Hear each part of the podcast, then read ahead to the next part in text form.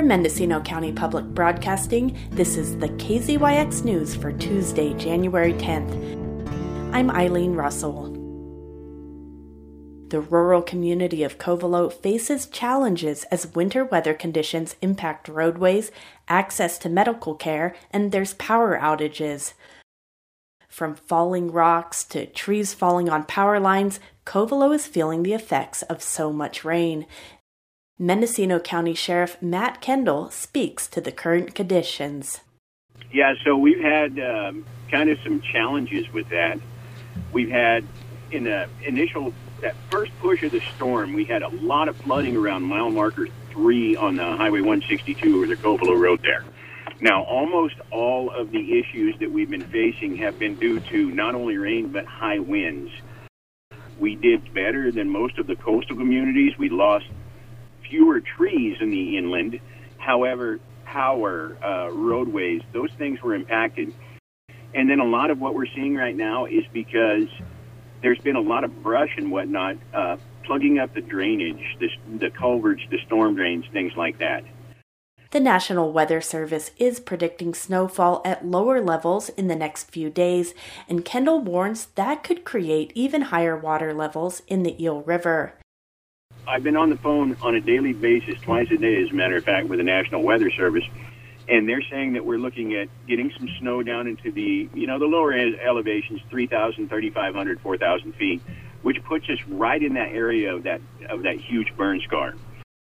And the ground will not take in uh, precipitation on a burn scar in the same fashion that it would if it was forested there isn't anything slowing that water down when it hits. It's not dripping through the trees. It's not soaking into uh, different flora that's usually on the forest floor. So it comes running off in a great big, you know, it's like a water slide, and it heads straight to the Eel River.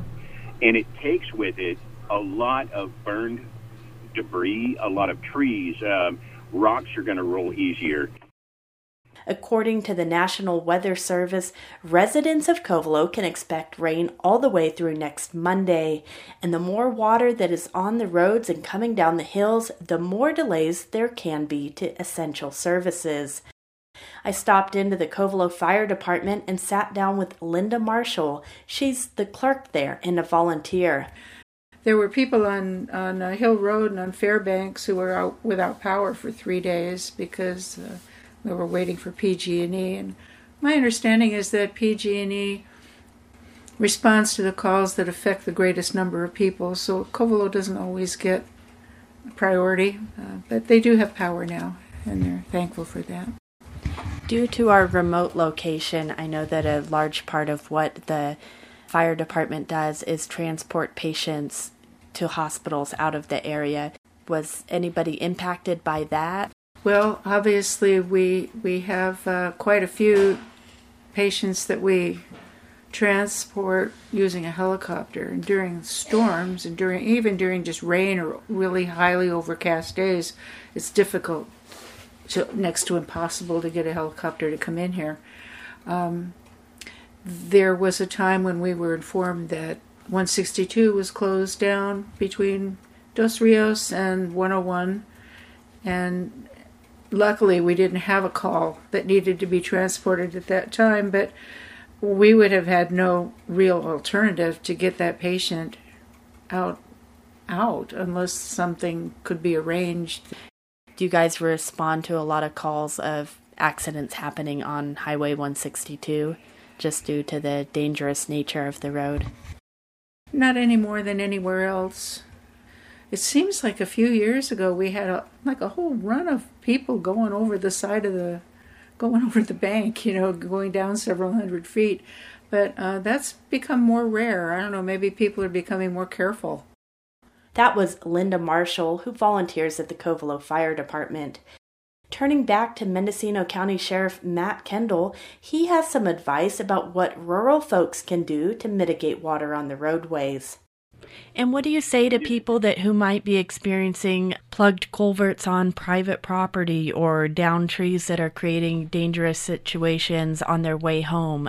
Affecting a county road, of course, you know, called Mendocino County Department of Transportation.